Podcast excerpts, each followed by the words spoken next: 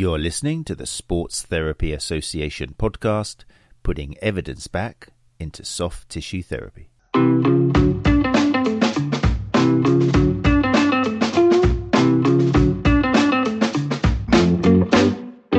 people, how you doing? Welcome to the Sports Therapy Association podcast, uh, being recorded as always live on the Sports Therapy Association YouTube channel. We are going out on a Wednesday tonight, uh, but normally it's on a Tuesday at eight o'clock. Um, and if you're listening to the podcast and you like the idea of joining us live, then that's all you've got to do. We've done it for 150 weeks in a row, so we're not going anywhere. Just head along to the Sports Therapy Association YouTube channel at eight o'clock, normally on a Tuesday. Um, and it's a great idea to join us live if you can, because you get to network and hang out with other soft tissue therapists um, who are filling our lounge up as we speak. So, hello there to Penny from Soma Sports Massage Therapy. Good to see you. Glenn Murphy is here as well. Hi, Glenn. Uh, Nikki Mansfield is in here. All the regulars are here. Um, Nikki says, Hello, my fine, fine fellow people squeezers. On this fine, fine day, Nikki's still, uh, yeah, on cloud nine, having opened up her new premises and started hosting courses. So good to see you, Nikki. Good to see that medication still working. Uh, Penny's here as well. And yeah, fantastic. So people are coming in. So you've always got that option. If you like what we're talking about and you want to join us live and ask questions to the guests directly. So uh, this month, we have been focusing on the abdomen and the groin. Just a little recap in case you have jumped in at episode 115, you missed out the other ones. In part one at the beginning of the month, my guest was Dr. Sarah Rollins, who gave us a fantastic breakdown of the anatomy of the anterior abdominal wall, as well as a look at the cause of hernias, uh, diastasis recti, and a lot more. And that is on YouTube and also on all popular podcast apps if you'd like to catch up with part one of this month's focus Part two last week, I spoke with Dr. Dora Papadopoulou, who looked at the anatomy of the groin, looked at different diagnoses, and also a selection of surgical procedures uh, that can be used when conservative measures are not getting results. And tonight, in part three, waiting patiently in the lobby, uh, we will be shortly chatting with special guest Benoy Mathew of Function2Fitness about treatment for groin injuries. Really looking forward to this one. And there was a lot of theory last week um, and this week is going to be lots of practical stuff which soft tissue, soft tissue therapists can take away with you and hopefully start using in the clinic um, tomorrow morning. Uh, next week, and I'll announce it again at the end of the podcast to fight to uh, end this focus on abdomen and groin. My special guest will be Jenny Burrell of Burrell Education, who will be taking uh, an in-depth look at diastasis recti, uh, also known as abdominal separation. So that will be Jenny Burrell next week there we go. It's been a great month so far, tonight's not going to be any exception. As always, if you've got questions, and feel free to put them uh, into the chat, and I will bring them up on the screen.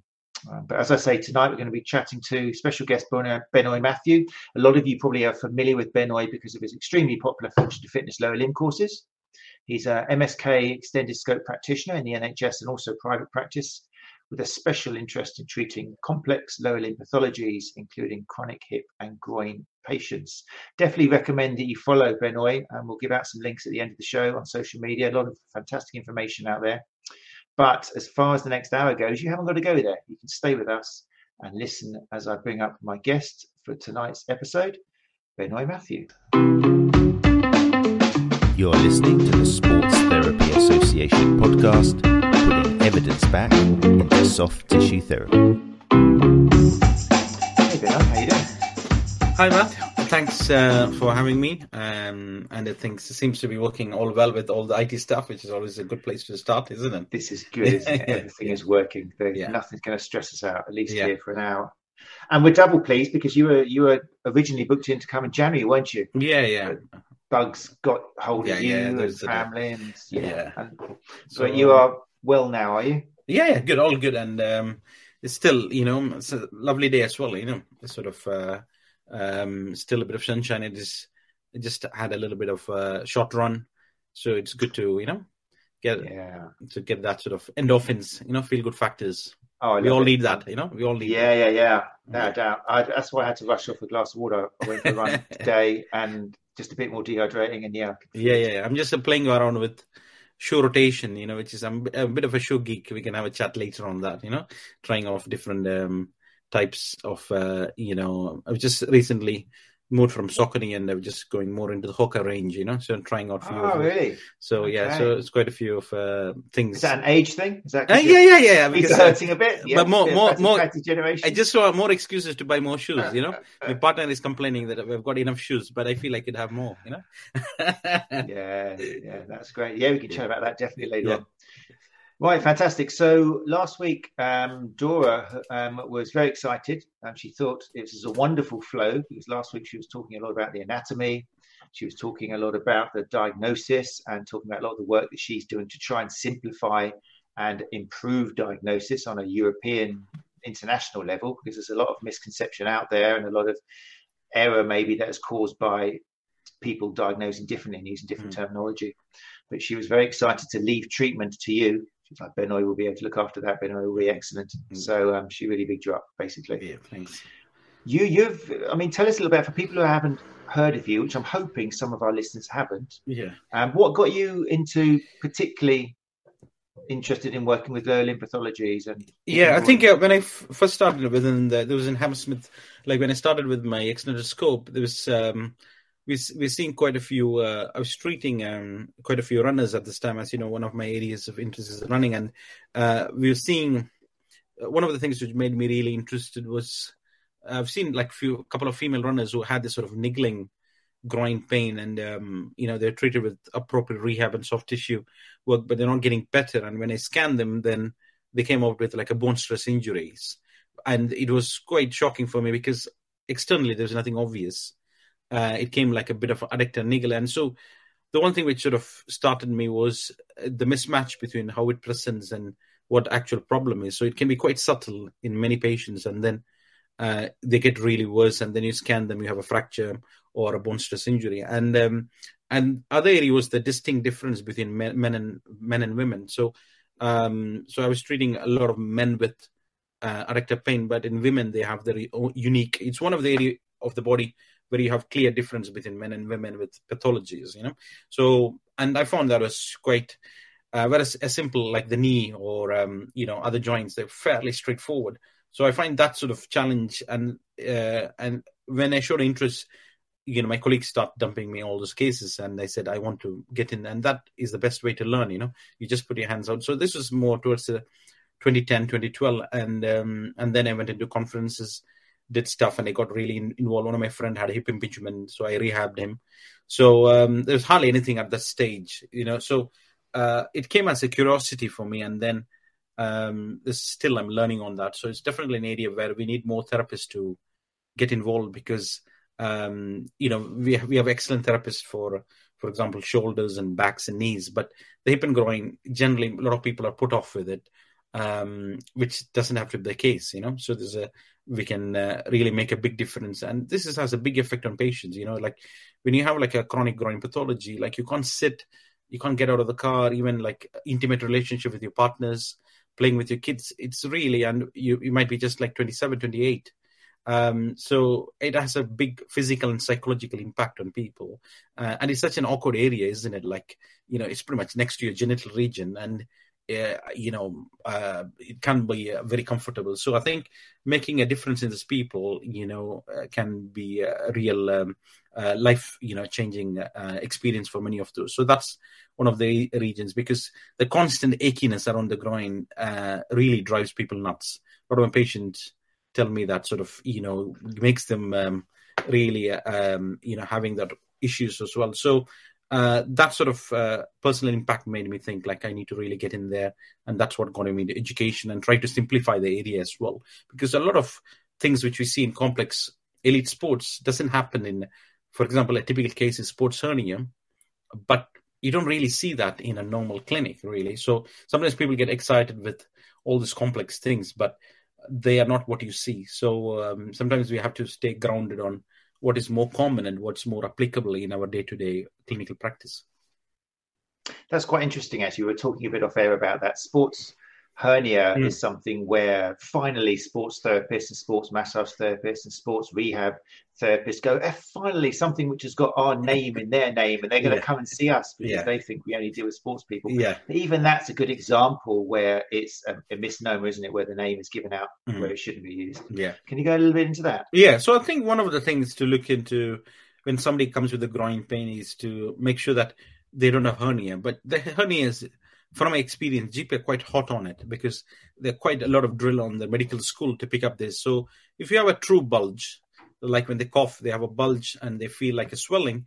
Um, most, you know, majority of the time, the GP will send for an, um, a simple, you know, like ultrasound, and they'll pick up. There are two types of common hernias. One is called a femoral hernia and inguinal hernia, and the GPs will generally, you know, immediately take action, uh, refer to the, um, you know, general surgeon. So those patients, you don't really see them because they've been picked up. But having said that, I picked a few, especially post COVID, where I'll give you two examples. One was a guy who was working in a very sedentary, um, you know, normal sort of uh, sitting job, and then he went to, he lost his job, went to work in Amazon, a lot of lifting, and then a lot of straining, and then he felt, you know, a bit of a groin ache, and he came to me, and then typical signs like when he coughs and sneezes, a bit of a bulge, and I said, "This is, uh, I think you have to go to your GP."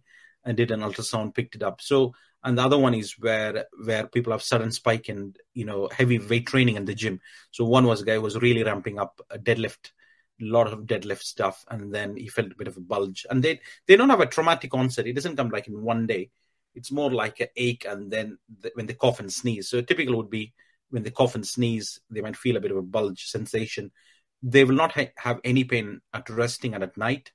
Um, so there's no pain when they don't know nothing it's only when they strain, when they do ab work and things like that. So if a patient comes in with those symptoms, so um, quite you know uh, straightforward diagnosis, uh, refer to your uh, general practitioner, and they usually take care of well. Um, other th- thing to uh, uh, remember when you deal with that area is uh, because it's got close proximity to the um, you know genital regions, so it's always a good idea to screen. So if a male patient comes to my clinic with um, uh, groin pain, there are a few things I'll ask. So I'll ask, have you noticed any swelling, you know, uh, around the around the testicle region, any pain around your perineal or a penile region, any change in your uh, bladder and bowel function, um, and any pain during you know sexual activities, and and you know. Uh, men, as we know, I can you know vouch for that. They're very poor historians, and they don't really tell you unless you dig them. And you might be the first person to pick this up and then uh, we don't have to scare them. We just have to escalate and say maybe you need to see your, um, you know. So um, so this was like uh, one triathlete I treated uh, who came with the groin adductor pain, and I asked him the same question, and he said yes, there's a bit of swelling around my testicular region. I said I think you should seek your GP straight away. And uh, unfortunately, he had like a bit of um, quite you know testicular cancer, but it was in early stages, and it was uh, so you could be the first person to pick this up because and asked him, "You had it for seven months. Why you didn't do anything about it?" And he said, "I thought it'll just go away." But you know, sometimes uh, people come with weird answers. So uh, around the so this sort of things for me, those are really important to pick up those sort of uh, red flags. So any growth around testicle regions, uh, any issues with their urination or um, numbness around the genital regions, you know. So that's for the men. So the women, uh, it's also equally important to ask about um, pain during sex, uh, any bloating sensation, because uh, you know women's pelvis, you know, they because they have they are more like you know they they might have conditions like endometriosis, polycystic ovary disease, and things like that. We don't have to make any diagnosis there. We're just saying like if they have pain during sex and the pain changes during periods, then um, seek um, help with the physio who does uh, male, you know, uh, women's health physio or the GP. So for me, that is a really priority on day one is making sure that I'm not missing those non-MSK conditions, which um, can be, you know, managed quite well if they're with the right person, because that's not really my area of expertise. So, uh, so one of the things I've picked up in the last three, four years working in hip and groin, I work very closely with a lot of physios and other therapists who work with women's health and men's health because mm-hmm. many of those patients need both. So I can manage the hip and the adductors region, but somebody else will work on the pelvic floor and things like that. So you need to have that relationship with uh, other professionals because you do have that sort of close relationship between the pelvis and the hip. You can't separate it, you know, the pelvic floor and the hip muscles as well. So, so we're coming. That's really good to hear. Oh, that's mm. sorry to interrupt. That's really good to hear because we've we've heard that message so many times, mm. and when it comes to soft tissue therapists, particularly sports massage therapists, sports therapists, they may well be. I'm talking to you guys listening to the podcast now. You may well be the first person who this person comes to um, because they probably willing it in their mind. I was just I need a massage or something. I just want to get away. Oh, I just got a tight adductors, you know. yeah, exactly. Yeah. Mm. So if if if again, if you're asking the right questions, if you're concentrating on the subjective, putting in those questions without any embarrassment, just getting used to it. Because all of the guests we've had have said, once you ask them two or three times, you mm. know, any you know any problems during sex, any problems going to the toilet, um, you won't be embarrassed anymore. They're not going to be embarrassed and and as a business model is huge. Mm. i mean if you get one or two cases i mean it sounds horrible doesn't it? But you send someone to the gp and it gets diagnosed as cancer you don't wish it on anyone. But if word goes around that you were the person you're going to be in the argus that's for sure. There'll be a picture with you on the front it's always going to happen. And so one you're going to feel better about helping somebody potentially life thing and two your business model is just huge. You know, because you will get known as the therapist who's doing, you know, asking high questions. So and uh, and the thing is, uh, yeah, the point there to say is because I too had that hesitation. So there are a couple of ways you can work around. One is to explain that, is to understand that it's linked up. So I I say like I'm going to ask you a few personal questions, but this is linked up with your uh, hip and groin, so they understand there's a link. You know, what's the relationship? And the second um, um, thing is to say like you know uh, that those sort of uh, symptoms is something coexist and might not mean anything sinister. So it doesn't mean like it's always cancer or anything. It could be a simple hernia, but the main mm-hmm. idea is we are, uh, and they really appreciate that you're looking at a holistic picture, not just purely muscles and tendons alone. So they feel like, oh, nobody has asked me. The first, one of the first questions people always commented is, you're the first person asking this, you know, and then immediately they think, okay, you know he, he, he or she needs to know what they're talking about because mm-hmm. uh, as MSK therapists we we see the world in just MSK you know the body is beyond. There's so many systems there. So it's easy to forget that there is so many other uh, you know other systems and organs and nerves involved in that. So we're just dealing with a small part of the anatomy there.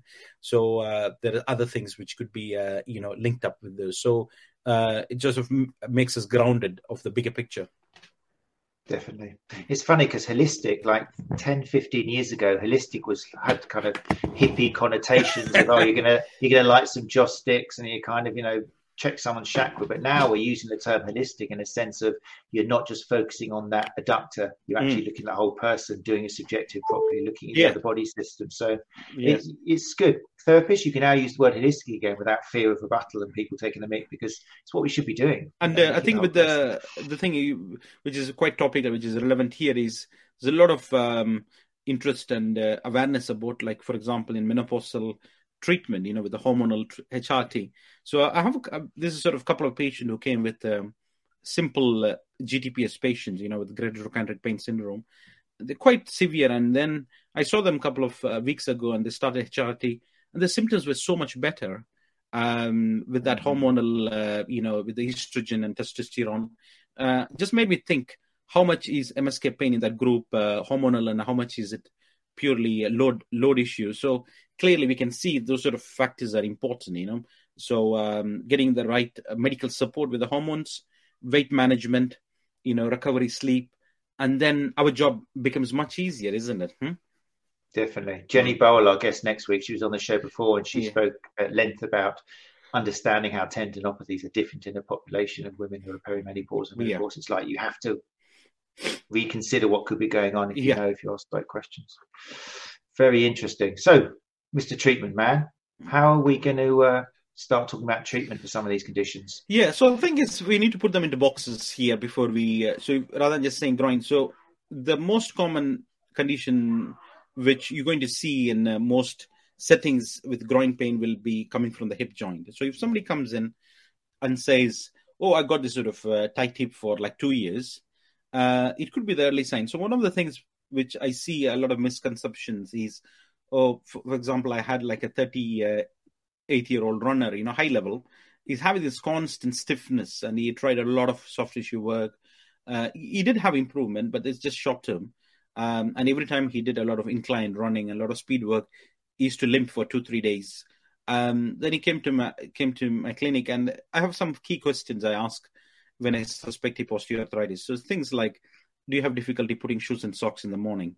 That's a classical one, you know. So if you're really struggling, a 38 year old man or woman shouldn't really struggle with that, isn't it? Hmm? Whether putting shoes and socks in the morning, and then uh, when you sit for long periods, when you get up, do you limp? And if you do a lot of speed sessions, how is it the next day? So those sort of subtle signs. Um, and then he said, I, he said to him, I said to him that we should send you for an X-ray, and he was surprised, and he said, and the typical answer was, I'm only tw- I'm only um, 38, and my hip pain can't be because of osteoarthritis. And, and so that's a bit of a misnomer that you only get arthritis uh, when you're like in 50s and 60s and 70s. We know that there is some predisposition, uh, especially if you have some childhood issues, issues, and if you're done, if you're a male, and if you've done a lot of rotational sports when you're young, you're more likely to happen earlier. So common things happen more commonly. So chronic stiffness for a long period, uh, and especially getting slowly worse. The first thing I'm going to think is, um, you know, simple osteoarthritis, and you don't have to rush for an MRI. You know, most GPs will be ready to get an um, you know X-ray. And now doesn't mean that if you have an arthritis that you're going to need a replacement in the next week. It just shows that no amount of soft tissue will replace that because when you're losing that mobility around the hip, the soft tissue sort of uh, try to overcompensate and they sort of take over the role. So they'll be needing a bit of that hip hip work as well as the soft tissue work. So so uh, those something is something I see missed is uh, especially in the 30s and 40s, they sort of forget that they can get hip osteoarthritis. So it's more more common than than you think because the typical presentation is in your after 50 or 60. So that's something to think of is that chronic tightness. I'm going to think of osteoarthritis first. Um, if it's more, definitely, yeah. If it's that's really good. That's a really good message for our listeners mm. because I'm sure a lot of people will not even consider that. Yeah. If, if the patient is like 35, yeah. 38 years yeah. old. I was interested something you said there, looking at the case histories. Yeah. Obviously, you look for kind of maybe a genetic trait or something mm. in their childhood. Mm. What was you said about if they're a child and there's evidence that they've been doing lots of rotational activity? Oh yeah, yeah. So yeah, yeah, yeah. So yeah. So, male elite sport. If you look at the if you look at the data, like male top level uh, professional football, hockey, you know, those sort of things, it seems to be they end up with the. So if you look at, like, for example, ex managers football or, you know, ex players, and you follow them, mm-hmm. many of them will have a replacement hip by their 40s. Uh, like typical, like Andy Murray, you know, he had a hip hip, hip resurfacing surgery. So there seem to be there seem to be some link of uh, high level of rotational sports in your teenage and uh, twenties, which sort of predisposes certain people to develop uh, it's a risk factor it doesn't mean like if you've done we're talking about people in very high level elite you know we're not talking about somebody like yeah you know like an average uh, blow so if mm-hmm. somebody has done a very high level uh, sports um, they are um, you know statistically they are at a higher risk of developing um, osteoarthritis. Maybe they had a lot of injuries maybe you know sort of factor so it's quite pinpoint. So but that generally is a is a factor. But the main risk factor of getting early, early osteoarthritis is uh, issues when they're young as a, if you have childhood hip disease like dysplasia and perthes. Because sometimes mm-hmm. it happens so young at four you know like normally perthes happens within four i think between four and eight and uh, people forget that and they come to you in their 30s um, and they have that so one key question to ask would be something simple, uh, uh, which i usually ask with all my chronic hip and groin is if they have a family history of early replacement an early replacement is below 60. So if somebody says, you know, somebody like you comes and say, my mother had a hip replacement at 48, um, makes me think, you know, why is that? Why did your mother have hip replacement at 48? That's too early. Mm-hmm. Then uh, sadly, those sitting passed genetically. So, so again, asking them, anyone close in your family, like your parents or sibling, had a hip replacement, uh, very young age, then um, statistically we know that that is could be a risk as well so the the family history does matter we're not talking about everyone in the family parents and siblings you know so you know father and mother and your brothers so those sort of things are really important and they say yeah it's sort of interesting. My sister had replacement like five years ago. My mom had it. Then you know pretty much that is also highly likely here you know? So those sort of things are, are going. So once you know it's sort of hip thing, uh, or the most common thing would be is if somebody comes with, you know, they're playing rotational sports, anything which involves change of direction. For example, like um, football, tennis, hockey, rugby. By far, the most common muscle you're going to see is the adductors. You know, so generally you don't see that in runners. So a bit of a top tip here is a female runner comes with adductor pain. You know, when you're talking about a medial thigh pain, makes me highly worried about a stress fracture. So generally, uh, female runners don't get that uh, inner thigh pain. Uh, straight line sports, you don't. I've seen a lot of this being missed, and they end up being a stress fracture. So a female runner with adductor pain is a stress fracture unless proven otherwise. You know. So um, yeah. So whereas a male footballer or a male tennis player or a female tennis comes in, that's different. So the sex and the sport are equally important. You know, if you're doing rotational sports, you come with a thigh inner thigh pain, then you know it's more likely adductor. If you're just doing straight line sport, why are you why are you getting inner thigh? You know what's and then you can do a simple like hopping test, simple hop test, and see whether yeah. it causes the pain. If the hop test is positive, then you know then you might refer to somebody else to look into investigations because um, that is something you don't want to uh, miss. Uh, because a lot of patients will say, "Oh, got tight, rec fem," things like that, and the periods you see is usually the spike before a London Marathon or before an event. You know, you know the typical history. They got an event mm-hmm. coming up, they have the spike in, uh, and then you know they get a bit of niggles and they stop running and they come hobbling around. Oh, I've got like I've got a tight adductors or a hip flexors, and they can't even walk. Um, and you know that there's something else bony. You know, so anything bony might present as a soft tissue. Um, again, you know, you need to look at the history. Are they runner? Are they had a spike in running volume? You know, things like that. You're not going to jump into a conclusion. And again, you say is something we want to miss. So you definitely don't want to miss uh, hip osteoarthritis and uh, stress fractures, especially if you're treating a lot of soft tissue work with runners. And we know from the history, the biggest risk for stress fracture is two things: previous stress fractures and being female.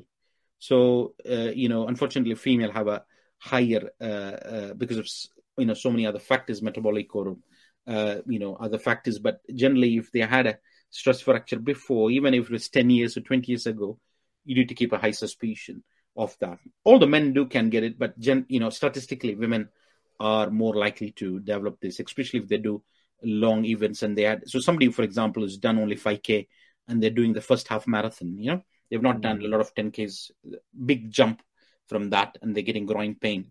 That's something you don't want to uh, miss on that. So that's about the anything on that. You want to? Oh, just I was just thinking, and that takes us back round again to asking the right questions because if yeah. it's a female athlete with mm. adductor pain, and like you say, it's a distance runner, then you need to ask about menstruation mm. and diet and all those sort of things to see if there's or a change in suddenly have they become vegan recently. Maybe yeah. maybe they're not getting because there's a lot of uh, you know diets keto vegan. Are they getting mm. enough calories? And um, the period you know is generally a strong indicator. So if they're not getting regular periods, um, and also maybe they're not consuming enough calories, you know, regardless of the diet, if they're not consuming enough calories, and then uh, uh, they start, and also the first thing which drops in is the drop in performance. So they see that their timings is dropping, they don't enjoy anymore, uh, and then uh, you need to have a very low threshold for imaging, and then refer on uh, for those sort of things as well. So definitely, those are the ones not to miss from a hip point of view. These are great. I just want to because you're coming out with so many great bits of information. I want to check, and this isn't just a uh, me kind of uh, selling your courses, but is this the sort of thing that you find when you do your courses? Yeah. Therapists come to you and they're not aware of these little things. They haven't yeah. learned these tricks. Yeah? yeah. I think this is a, because it's sort of people. There's a few misnomers. Is people think the early stage, you know, the bone stress injury that they get night pain they can't walk. That's too late really you know when the mm-hmm. when you because we know it's a stress fracture is a continuum you know bone stress injury the last stage is the fracture. In the early stages they can still walk do a little bit of running but they can't really continue at that level and they sort of limp the next day. So mm-hmm. it's a bit too late to pick them once they have a fracture. So ideally like therapists like us we should pick it up earlier before they get it because the return to running is much quicker. Let's imagine that you got a full blown uh, fracture of the femur sometimes it can be nine months to a year before you get to that mm-hmm. level. Whereas you pick them much early, the return to running could be as quick as two months or three months. So it's a big difference in uh, picking up on that. So, um, and again, like um, sometimes the patients also want to believe that it's a soft tissue, that it's sort of. Uh, so, what I tend to use with these patients now is I don't hardly ever use the word fracture. Some I just use the word bone stress injury, just like you got tendon injury, muscle injury. It's mm-hmm. a bone injury, bone stress injury. So I said to the patient, like, see, runners are high risk of bone stress injuries, and we know that if we don't pick this up early, it could lead to uh, you know a lot of complications. Uh, and they don't get picked up on an X-ray initially. That's a problem. X-rays don't pick this up in the initial stages, so it'll come back as normal, and they definitely need an MRI. And that's another problem I see. So they go to the local GP, they get an X-ray, and the X-ray comes back as normal, and they think there's nothing wrong, and then they keep running on it, and then you get a full fracture. So, um, so that's why access to somebody like a sports doctors or an orthopedic surgeon locally who can get an MRI is crucial because otherwise you're just falsely reassuring them that everything is fine, but actually the book is winning. So getting X-ray is pretty. Uh, the sensitivity is less than um, 50%, which means you might well as toss a coin and rather than send for an X-ray, you know. So your chance of missing it is very high, especially in the early stages. Um, and what will the runner do when they have the X-ray and the X-ray is normal? They're not going to stop running, are they?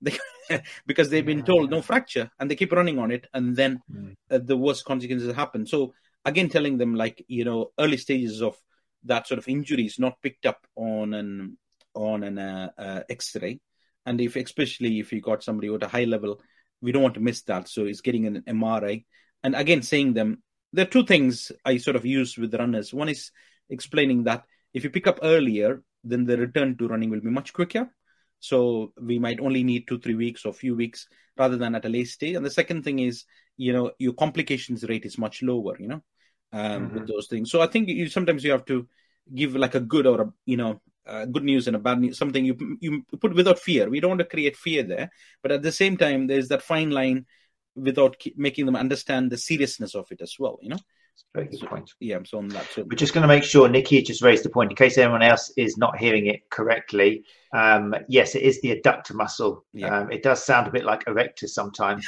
no, it is yeah. actually the adductor. We can the adductor. Yeah, a- some call it adductors. Adductor. Yeah. Adductor. Yeah. So it comes from the you know uh, inner thigh, and generally that is the most common injured muscle in uh, you know when you do rotational sports so if you look at mm-hmm. like you know professional sports uh, i would say where I read somewhere, if you look statistically, the most common muscle injury was hamstring.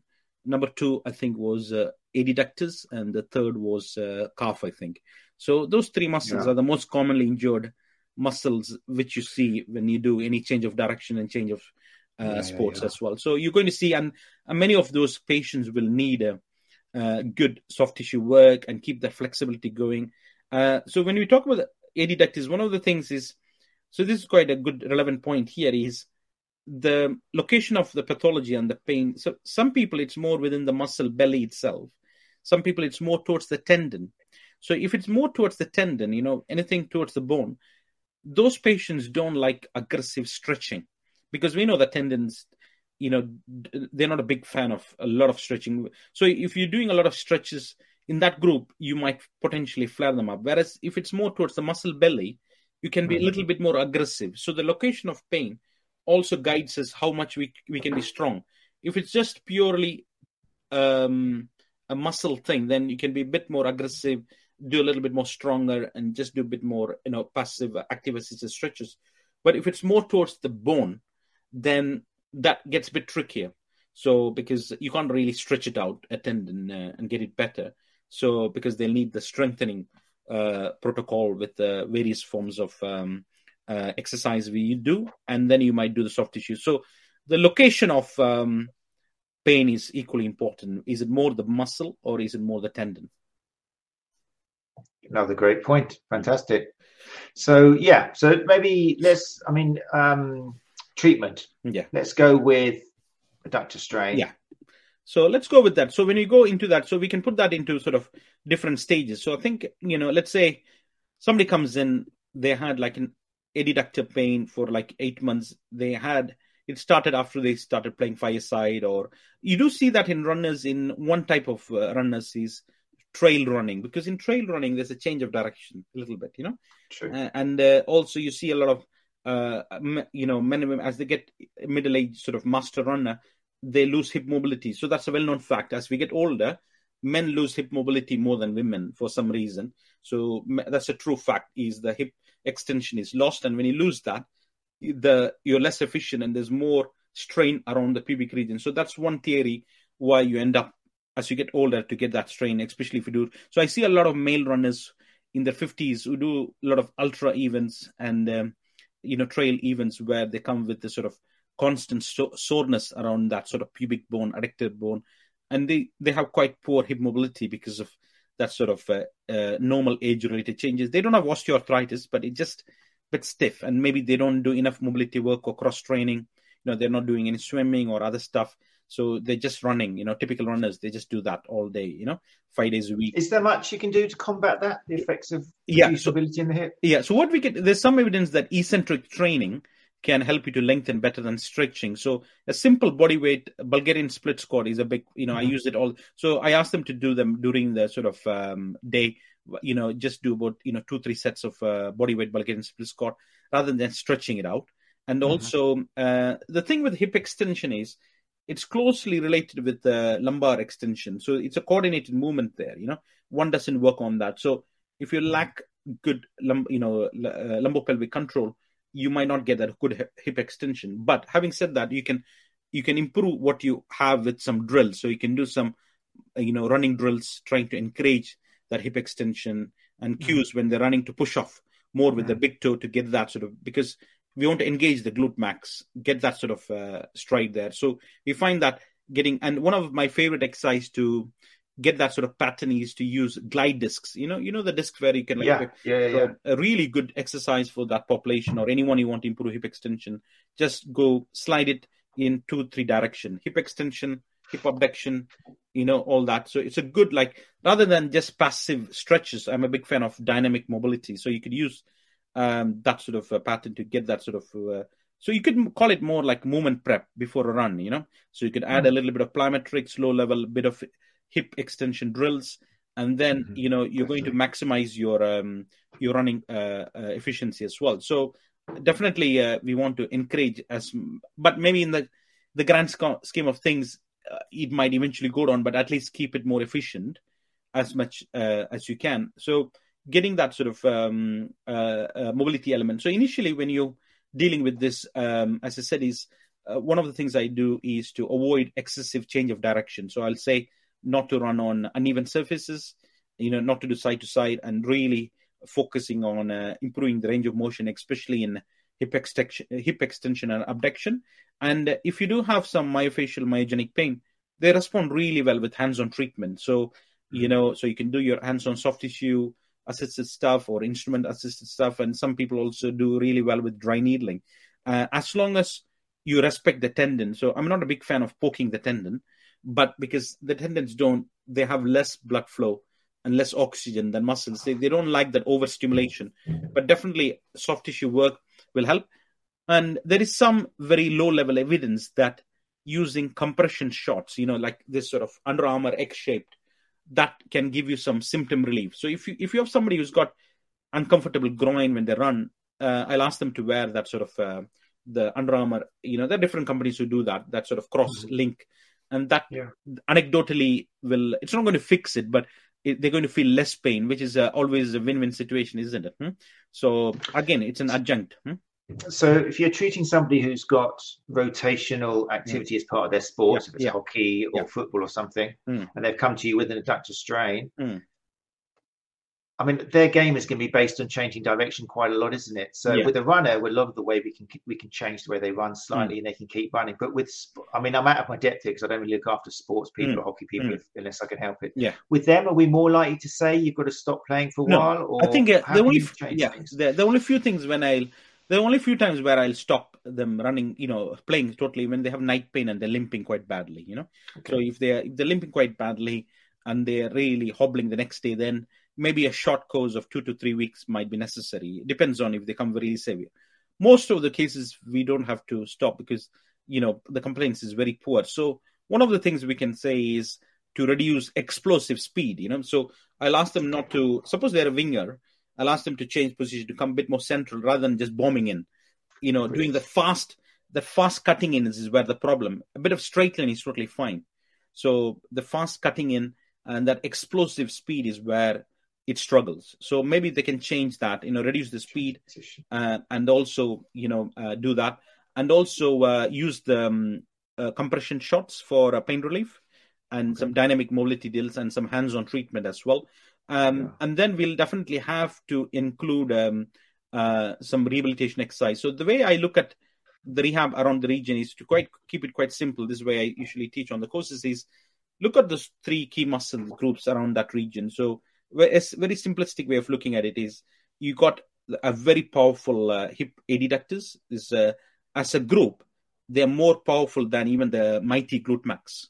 So it's quite a very powerful muscle the you know adductor muscle as a group. Then you got your um, hip flexors you know key for power generation sprinting. And then to contract it you also have the lower abdomen you know the muscles which attach to the pubis. So these are the three main groups which should be in sync um, so if you look at this sort of uh, historically, just giving a bit of uh, you know um, yeah, from the you know English Premier League, most this is a sort of well-known fact is before Arsene Wenger came in, you know, you know when he joined Arsenal, there was a lot of high incidence of um, you know uh, this sort of sports hernia, lower abdominal, you know, tears and other things. So he he introduced a lot of lower abdominal strengthening, you know, the traditional course core stability, but it's focusing on uh, the lower abdomen because usually footballers tend to have very strong adductors because they're mm-hmm. kicking all the time. But you need this, you need to contract that with good hip flexors and also lower abdomen.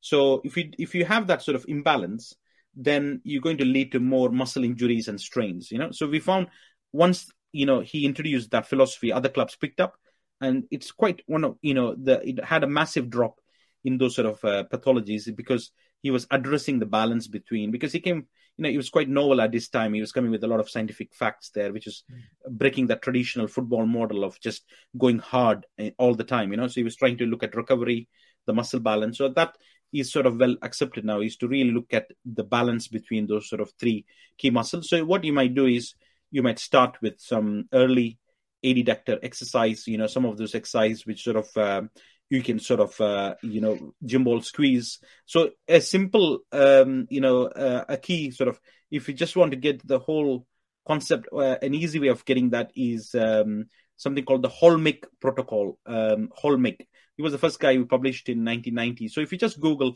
the Hölmich protocol for adductors you'll get pretty much all the exercises for adductors that's what i use. That's one of the first trial. Those exercises are still useful. You know that's open access uh, just... I think we've got it. I think Dora mentioned it last week. Yeah. And we have, she gave me a link to it, and we've got like about 26 page PDF, which yeah. is in the show notes for last week. Yeah. So, so yeah. that sort of is your starting point uh, mm. to build that up. So, because that's well proven there. And then uh, you also want to start some early lower abdominal exercise. So, some of the dead bug exercise, something with the gym ball, some of mm. the simple plank options. So, you really want to get those activation uh, around that region and also making sure that they're able to engage those sort of uh, muscles around the pubic bone. And then once you uh, progress them, then you can definitely add, you know, then the glide discs, you know, then you can add some TheraBands, then you can look at some slings uh, in the gym, build up that sort of strength there.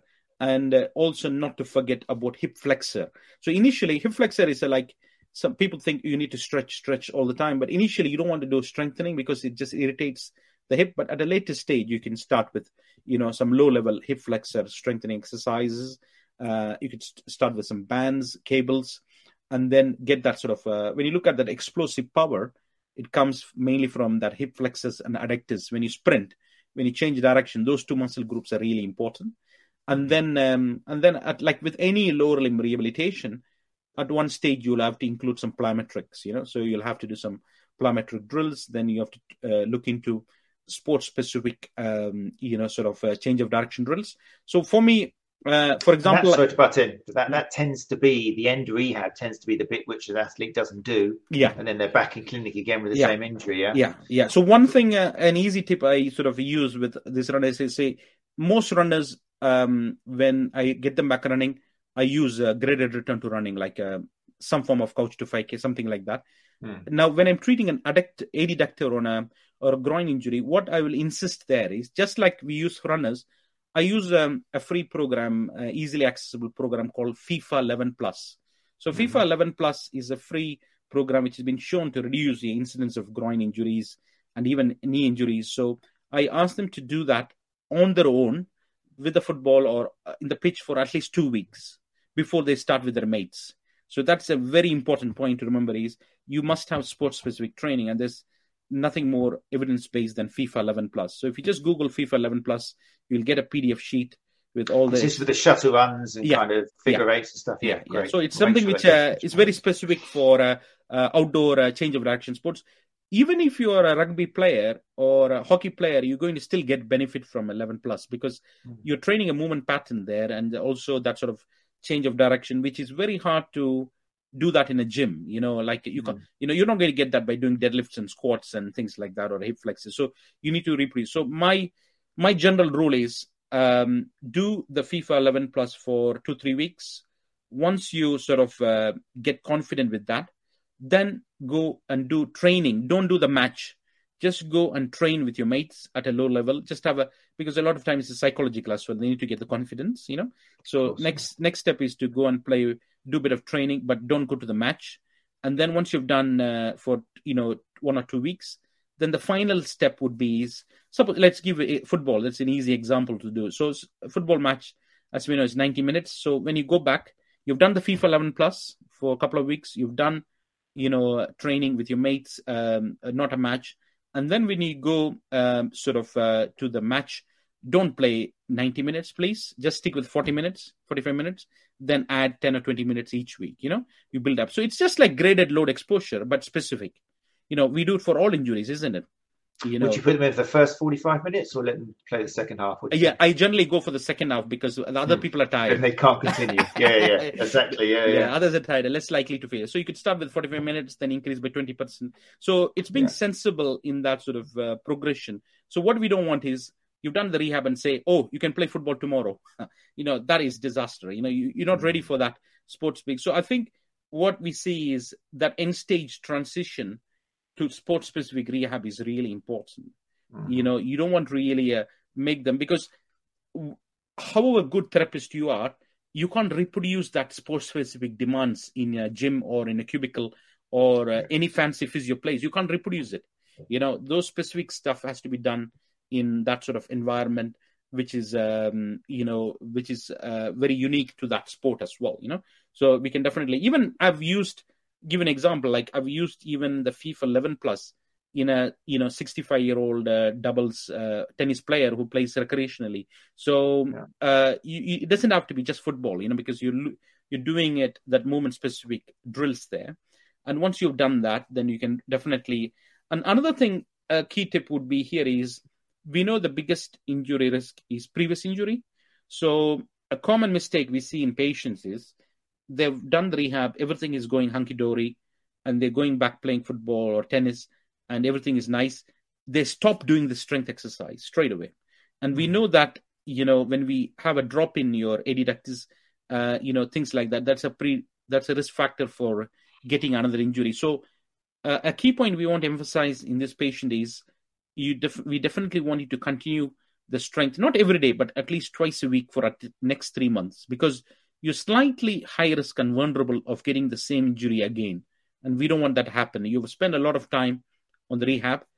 Why don't we just continue some key exercise for the next three months just twice a week you know some of the adductor you know some of the modified copenhagen some hip flexor drills some lower abdomen just simple four five exercise as a maintenance for the next three months. And that will prevent it from happening again. And that's a common mistake i see from uh, patients. They stop everything and just go back to the sports you know?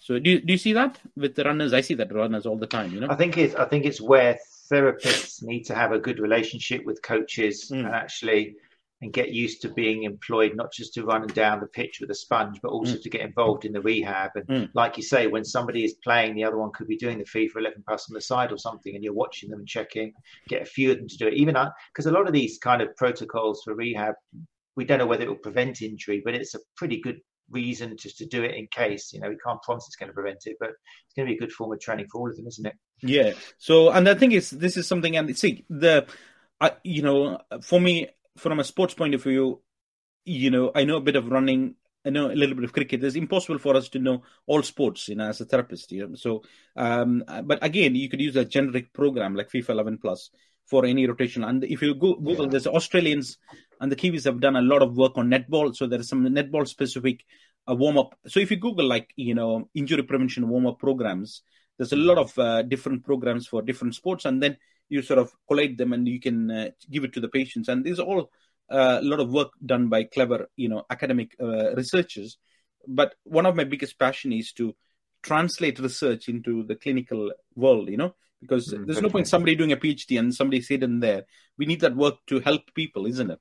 So that's why uh, we need to help in that sort of uh, program and how to make it uh, interesting because lack of pain doesn't mean like you're totally cured. We know that these sort of injuries have a high recurrence, you know. So I yeah, see that yeah. they they pull the adductors, they don't rehab enough, and then in three months they come with a hamstring injuries and things like that because the rehab is sort of uh, they feel I'm fine, I don't have pain, I can run 30 minutes, um, I don't need to continue with that sort of uh, uh, long-standing things. And I think that is just another, uh, you know, one of the important elements to gain compliance. I find is to give them some markers, strength markers. For example, mm-hmm. like uh, simple things you could use is a single leg press 1.25 times your body weight, you know, so you can do mm-hmm. that. Uh, or simple uh, things like I use uh, handheld dynamometer. So I look at the ratio between the abductor and adductors. So the normal mm-hmm. ratio is one is to one. So with whatever tools you have. Uh, so what was that ratio again? One for a normal population like non-run, non-football, it's between one is to one. The uh, adductors and the abductors should be the same strength uh, okay. on that. But if you're doing like football, hockey, and rotational sports, it's generally better to be 20 to 30 percent better. So it'll be 1.3 is to one. So if you're okay. playing in favor of the adductors, yes, yes. Yeah, but yeah, for yeah. a runner, it's not at all necessary. If you're a runner, you don't need that sort of uh, uh, higher adductors because adductors gives you that sort of change of direction benefits, mm. which a runner uh, doesn't need that. So for a runner, I generally go for one is to one. But if it's more the um, the rotational population, I'll go from 1.2 to 1.3. So things are getting more cheaper. Like you know, you know, five years ago used to cost like thousand, thousand five hundred. Now we got some good companies where you can get the good handheld dynamometer as a clinic for 300 pounds, 350 pounds. Mm-hmm. So as a clinic, I think it's a good investment, and uh, you can give them some good um, objective markers and say like, this is the strength markers. This is what you need to achieve in the gym uh, and people like the challenge, isn't it? You know, rather than just going to the gym randomly and just doing a circuit, they'll say, "I'm working on something here." Yeah, it gives them a goal. I wanted to check with you. Um, it's already eight fifty-four. You've given us so much already. It's incredible. This is definitely one to listen back to.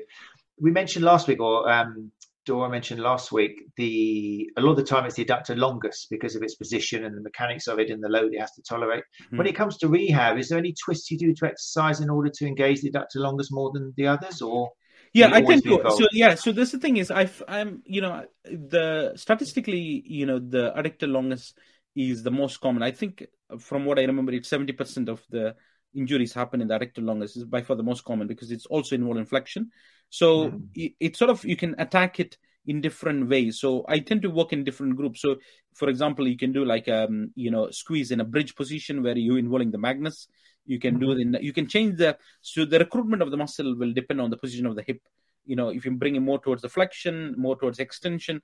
But I would not you know be brave enough to say that I'm isolating one group, you know, just mm-hmm. one muscle because I think it uh, even I think it's quite hard to do that because they work together in synchrony. And you have to remember, like for example, like um, if you're doing a squeeze in a long lever, you're going to involve your lower abdomen more than when you're doing a crook lying. So even the lower abdomen will get changed based on the position because the you know to be efficient, you need to involve the um, adductor. So one of my favorite exercise would be is you know in a crook lying position, uh, have a small like a Pilates ball, squeeze and then come in half crunch. So squeeze first, engage the adductors, and then get the lower abdomen involved. You know, so that you're really going into the natural pattern of uh, involving it because that's how it works. You know, so mm-hmm. they go together. They really stabilize the pubis. Um, yeah. And again, when you are um, when you're doing the glide discs, so it's just not mobility. When they bring the glide disc back, I'll ask them to push the ball of the big toe and to engage and to drag it back. It's not slide; it's yeah. dragging. So you, yeah. this these are subtle cues you can give when you give the rehab to get that engagement, you know, rather than just uh, just doing like a fun sort of mobility drill. So push on the ball of the big toe, just drag it in as if you're scraping the surface, and you're going to get better engagement rather than just yeah. passively on that. So those are the things. So I would say if you're doing adductors, uh, please don't do that in isolation. Always engage the lower abdomen, which will is a better way of doing it because that's a natural way of stabilizing the pelvis. What we don't want is a ridiculously strong adductus without nothing to oppose it. You know, so we yes. need we need a strong. Um, it's like, for example, give a perfect example would be knee. For example, ACL. We need the balance between the hamstring and the quads. Mm-hmm. So if the quads is ridiculously strong but the hamstring is weak, we know that is a risk factor, especially in females. You know, so mm-hmm. the same thing is we want good symmetry between that sort of those three ma- major groups. So uh, uh, and the body, you know, works together rather than just like uh, in isolation. So um, you know, isolating one muscle uh, might you you know might be something you do initially, but at a later stage you're looking at the synchrony between these three groups. Brilliant. And other question I wanted to ask you was during rehab, where do you sit in terms of what pain should be expected, or should yeah, it be totally yeah. pain free, or how yeah, do you? Yeah, so yeah, so I think is if you expect to be totally pain free, uh, it will take three years before we decide before, before we decide patient. So I think see there's a subtle there's some there is some you know clear um, guidelines we need to work with is the feeling of discomfort around the groin is not a natural thing. So first we need to sort of uh, desensitize and make it normal that that bit of tightness is normal, especially if you're mm-hmm. doing a lot of sports, uh, especially you know you're doing a lot of you, feel that. So generally, just same like with any tendon, I sort of use that sort of uh, classical between zero to four, you know, zero to three or four, like mild to moderate. But the most important thing is for me is the next day.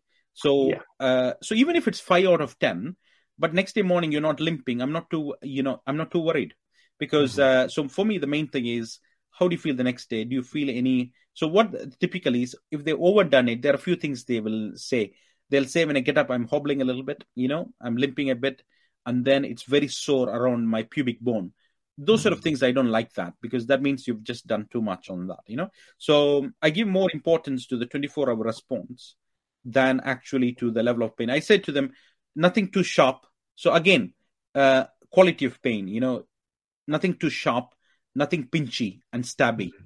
because that sort of tells me that possibly you're irritating the hip joint, you know. But a bit of an ache, uh, totally fine. If you ask most people who do a lot of these rotational sports, they're going to feel that tight. You know, that's a common thing. You know, just like you feel on hamsters. So the mo- the problem is when it becomes sharp, and then uh, also when it starts affecting the performance. You know, they are finding it difficult with sprinting, and also uh, so if you look at most of the professional clubs, they will monitor they'll monitor the adductor strength. I think I don't know whether they do it every week or every day. So we know those drop in strength is an indicator of an injury happening. So you know, in few days or few weeks. So okay. if we can monitor the strength regularly in professional sports, and if you have a drop, that is the best indicator. Uh, it's like sometimes when you get a cold uh, two days you get something a bit of a niffly uh, nose a few days before, mm-hmm. and you know you're going to get a cold. The same thing when you have a drop in strength, you know something is coming. So, so, that's interesting. So that's something you could do when people come to you for maintenance massages and yeah. just to check in, and you, mm. that's one of the tests you could just do. Yeah, so you could check that. Yeah. You could say like you're dropping strength, uh, so yeah, you need to get back on your thing. So again, you can monitor those sort of uh, thing, but a bit of pain is totally fine. Nothing sharp, pinchy, and you're not hobbling the next day. Um, and then you know you you uh, th- those sort of things are really more important um, than sort of thing. Another thing is what an element of rehab. Is you know you mentioned about the end of stage. One thing which which sort of i always insist before you go in rotational sport is you must be able to do 5k you know before you go to any sport. Because for me if you if you're not good in straight line if you can't run 30 35 minutes you'll always be a liability in any any sort of uh, uh, sports. For me that is a baseline fitness you know. You need to get back. Yeah, yeah. Uh, a lot of these people it's the opposite you know like like runners hate the gym. A lot of people who play rotational sports they hate running because okay. they don't want to run because they said, "Oh, it's boring." You know, running is so boring. I can't do that. But I say to them, you need to get that cardiovascular fitness. There's no better exercise than conditioning than running. You know, your whole lower limb, your cardiovascular fitness. So yeah, I yeah. insist. I insist they should ideally they should do the 5k sort of uh, you know if really good like sub 25 or some you know like a good run there build that sort of uh, level and that's not commonly encouraged is to get back running straight line you know so get the straight line running first before you do fancy side to side stuff. You know, if you're not good, if you're not good in a straight line, you're never going to be good on side to side. You know, so running is still a fundamental uh, requirement. Um, so it's like um, you know, you know, I watch my son. You know, he's ten. You know, they do football and they make them do a lot of running around. And I, my son hates that and say, "I just want to play football." But it's I, I explain him like you have to get the running right. You know, the engine has to be strong. Your Yeah, leg yeah. muscles, your your calf complex, and sometimes uh, you know uh, that in that group I find very hard to encourage straight line running. Uh, It's do you weird, find that? isn't it? Hmm. Well, um, I, I'm I'm someone who doesn't like chasing a ball, but I'll gladly run Yeah, for ages. So, Yeah. and and some people love chasing a ball, and they don't just like running into nothing. So, yeah. Running is I would say yeah, Mm. I would say running is a fundamental skill in all lower limb rehab. Whether whether you're a runner or not, in my opinion, you should you should be able to do at least a good 5k in decent time before you Mm. do. Uh, before you do, people will say, "When can I play tennis?" I'll say, "Can you do a 5k? If not, let's talk about it later." You know, you know, let's do the 5k first before you do the tennis because getting that sort of uh, cardiovascular fitness is so crucial. Uh, and I, I'm an opinion, you know, most people can be trained to do a 5k. You know, sort of even if you're 60, 70, uh, it's a doable number for most people. Uh, n- not everybody is, you know, wants to do a marathon, but most people can be trained for um for a 5k at least, isn't it? Before you do definitely. some rotation. And I think that's fine. Is there's two things. Is the re-injury rate happens of two things. One is lack of that sports specific uh, transition, like the FIFA 11 plus, and the Mhm. second is the lack of conditioning. People Mhm. use the word strength and conditioning. They do a lot of strength work, but there's no conditioning. You know, Mhm. a lot of the drills, a lot of the running stuff, a lot of the speed drills. That is so important uh, because just doing traditional strength work in the gym without the conditioning, you're not going to get that sort of sports specific element as well. Brilliant.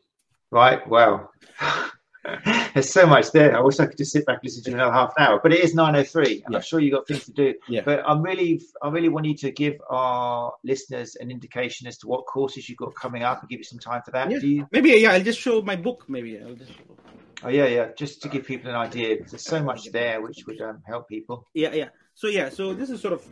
Uh, I'm one of the chief editors, so I wrote a couple of chapters on this. So this is sort of avail- available on Amazon, the hip and knee pain disorders. So sort Yeah. of is available. So it gives you, especially if you want to look at the rehab for all the key muscle group, you know, proximal hamstring, uh, adductors, the GTPS, you know, the soft tissue, um, Mhm. and also there's a good uh, chapter on not by, by by good manual therapists on the soft tissue techniques, manual techniques for the hip. Um, you know, belt. Uh, you know, Thomas Mitchell is a Mulligan teacher. He's done a fantastic chapter on that sort of thing. So there's a lot of element on the hands-on treatment. You know, one of the things Ah. which we want is this sort of debate in physio world about the hands-on, have soft. So we wanted something which is a, like a practical what I do in the clinic. You know, I only wrote what I do because I do a lot of hands-on. With I do a lot of manual techniques on my hips, especially if they had like surgery and other things. So we want a real manifestation of what I do. Obviously, the rehab is important, but Mm. you know you need to focus. So we address the soft tissue element, we address the manual therapy, and also a big emphasis on uh, the rehab and that phase. So I think it's sort of a good. Excellent. And the other thing is you don't have to read all in one go. So suppose let's say you got a patient with proximal hamstring tendon, you can just look that, uh, just read that, or a patient with hip dysplasia, you can just read that, and then We'll make go- sure a link to that goes into uh, yeah goes into the show notes. yeah so that sort of uh, you know is um, is something where you know uh, you can and then on twitter you can see i'm doing a course i think it's sold uh, i think next week i'm doing in withington. So best place is if you follow me on instagram and uh, i can give you the links and twitter linkedin so you can see all my courses. So i do coins regularly. So um, if you miss the one if you miss the london one you can come and join me in dubai uh, or in belgium so yeah or iceland So on Twitter, you're Function2Fitness, but Yeah. with one S because Yeah, it's yeah. not long enough for two Uh, S's. yeah, and the Instagram, you know, uh, double S. It's the whole lot. Yeah, yeah, yeah, double double S. So you can, so you can uh, do that, and then you can. Uh, so I think the hip and groin is doesn't have to be uh, hard, and I think it's just like a key point before I forget is if you have somebody with a chronic groin pain, it's just rather than worrying about all this fancy stuff, first making sure that it's not MS, it's not MSK. You know, it's a women. Uh, I went through the question, making sure that uh, we are not missing uh, that sort of uh, red flags. You know, non MSK, non MS. Uh, there's a lot of emphasis on MSK red flags, but the non-MSK red flags are equally important. You know, Yes, the, ca- the cancer, the the other sort of gynecological conditions and things like that. And you you know having uh, women's for me, I think is in lower limb. I think a very important person I work with is women's health physio because uh, Mhm. you know for them they are so important for me in that sort of uh, getting the pelvic floor element, especially in eighty to ninety percent of um, hip and groin patients I see are females. You know, I see a lot of GTPS, uh, GTP, you know, a lot of things. Whereas if you work in professional sports, most of hip and groin is men. It's quite opposite in uh, private practice. the majority of patients I see is actually women. Uh, most of hip uh, pathology is women. So, and when you're dealing with women with hip and groin pain, getting that pelvic floor uh, really addressed and mm. looked at, uh, without that, you're not going to get the full outcome, really, especially if they're postpartum. You know, a classical group would be is, let me give you a couple of simple cases I, uh, I would share is a lot of you know women start running postpartum because it's a great exercise but then the pelvic floor element has not been addressed and they get hip pain so those patients should be addressed by managed by two people i manage the hip side and somebody else manages the um, the you know women self address that so working close yeah. yeah working close because for a lot of women running is the easiest option especially postpartum isn't it they you know they don't have time mm. to they just get but but they don't have that you know uh, they will not address the whole thing together so uh, and then look at simple conditions like uh, hip OA. So don't assume just because you're 38 or 41, you don't have arthritis. Simple questions like, you know, putting shoes and socks in the morning, family history of early arthritis, limping, um, and you know, and again, if you have mild arthritis, you can still keep that going for a long time. Doesn't mean that you need a replacement next week. You know, so again, a lot of education that arthritis doesn't mean uh, natural, but you do find an opposite happen is uh, where people have been told that you are too young for a replacement. So the youngest patient I've sent for a total hip replacement is 23 year old female. Actually, she was a physio student. She had mm. she had quite severe dysplasia, which was missed mm. when she was young, and she was her quality of life was really poor. She could hardly walk for more than 10 minutes, limping. And she's been told by so many people, like I think she was some from, I think she was from Norwich or somewhere, like you know, like they didn't have big uh, um, like big centers, and she was being told by the local physios and the local orthopedic department that she's too young to have a replacement. And she attended one of my course, and uh, she came to me after the course, and she was in tears because she she thought she has to live like this for the next 20 years yeah and so then sad. so so i said to her is you know this is um, you know your life quality of life I looked at the X-ray; was quite severe, but also the symptoms was really severe. So I said to her, "Ask your GP to refer you to UCL." So you know, because I know a few of the surgeons at the time. So she was referred, and within two months she had a total replacement. And I saw her a few months back, and she was running. Uh, in Very fact, she came, she came yeah. to me for a gait analysis uh, for running mm-hmm. after a thing, and she was doing horse riding and all that. So the, for that person, the right information, you know, sometimes telling them that you're not too young for a replacement, it was a game changer. You know, people have this misconception yeah. on that. So you could really make a massive difference there. We had uh, Holly Soper-Doyle on, yeah, um, hip dysplasia physio, and she, she, yeah, she told, painted a very sad picture as well through her own case and the case of many women who is undiagnosed for ages. You know, yeah. you keep seeing and, the same thing happen again and the yeah. same. Yeah, the same. Thing. But anyway, you're, you're, too young. You're too old. Uh, yeah. But, but the thing is, uh, again, the thing is in London, uh, which is a bit unfair on the whole country, is we spoil for the, all the top centers. You know, so you have UCL Stanmore, you got Guy's. You know, so whereas you got pockets in the country where there's a sort of dry line, there's hardly any sort of young hips there. So there's a bit of a mismatch between the country. So uh, so sometimes people get lost in these pockets where they sort of suffer for years or even decades, and that's why mm. forums like Twitter. So I get every week I'll get two three uh, emails from. Um, uh, from physio colleagues and say, can you please check this uh, x-ray or the report is been told you have a normal another big problem is they've been told there's nothing wrong you know usually in dysplasia mm-hmm. and then you tell there's obvious dysplasia and then say i guide them accordingly you know so sometimes it's having the network to have that second opinion and a lot can be done nowadays with uh, online so mm-hmm. building up so i think i rely heavily on my support system with you know sports doctors pelvic health physios orthopedic hip surgeons so if, if you the hip and groin, it's impossible on your own, really. That's something I learned quite early that you must have your support system for you to get. Uh, I, I, sometimes I call up and say, I'm stuck here. Can you please check? And there's nothing wrong in that. You know, I, I send at least mm. two patients a month where I feel I really don't know what's happening. Um, and, uh, I, you know, I don't have any problem with that, you know, so I send to a few people I trust and say, I think I'm missing something here.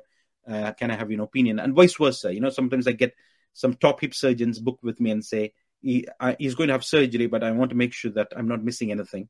So they they value my opinion because you know uh, we are all here to help a patient regardless of whichever position we are, isn't it? Because uh, you know I bring some strength, whereas a surgeon brings some strength. So whereas a you know soft tissue therapist they will know more on that those elements. So it's working together as a team where we can make a big difference. Definitely, a fantastic message to end on. Right. Well, thank you so much for your time, Benoy. Yeah. Um, talking of pelvic health and everything to do with it, we have got Jenny Burrell on next week. She's going to be focusing on diastasis recti, but um, I'm sure she'll be dipping into some of the things you've talked about as well, with regards to tendons and menopause and the other things she specialises in. And that will mark the end of a what will, has been a fantastic month. Um, thank you everyone who joined us in the live lounge. Um, Penny here has just said super great month overall, Matt. All speakers have been super informative. Looking forward to next week too. Thank you again. Thanks, Matt, Um, for having me. And uh, you know, oh, absolute pleasure. No, thank you for saying yes. Yeah. Um, Gary Benson said it's been really interesting, reinforcing some content, really useful rules of thumb and observations. Definitely going to re-listen. Thanks, Benoy, for sharing your knowledge and expertise with us. Definitely. It's been a packed hour. Thank you, Benoy. Yeah. If you can just hang around for a second, I'm going to shut down the live lounge and then I'll say thank you to you very quickly in a second. So thanks, people, for joining us. Um, if you listen to the podcast, then do please, please do us a favor and just quickly give a rating um, and a review. If you're on an iPhone, then it takes a second. You literally just got to put five stars and say, thanks very much, it was great. It just helps the word of our speakers get out there more. We're talking about this misinformation and, and, and misdiagnosis and lack of diagnosis. One great way we should be getting this message out there is through social media and things like this. So do please don't just listen to this and keep it yourself. Share it with some colleagues. Leave a rating so it appears higher in Google so we can get the great word of people like Benoy Mathew out there more than it currently is. Um, if you do want to join us, um, then, like I say, it will be Tuesday next week on May the 30th with Jenny Burrell. Just come along to the Sports Therapy Association YouTube channel, and that'll be it. Until then, thanks very much and uh, take care of each other. You're listening to the Sports Therapy Association podcast, putting evidence back into soft tissue therapy.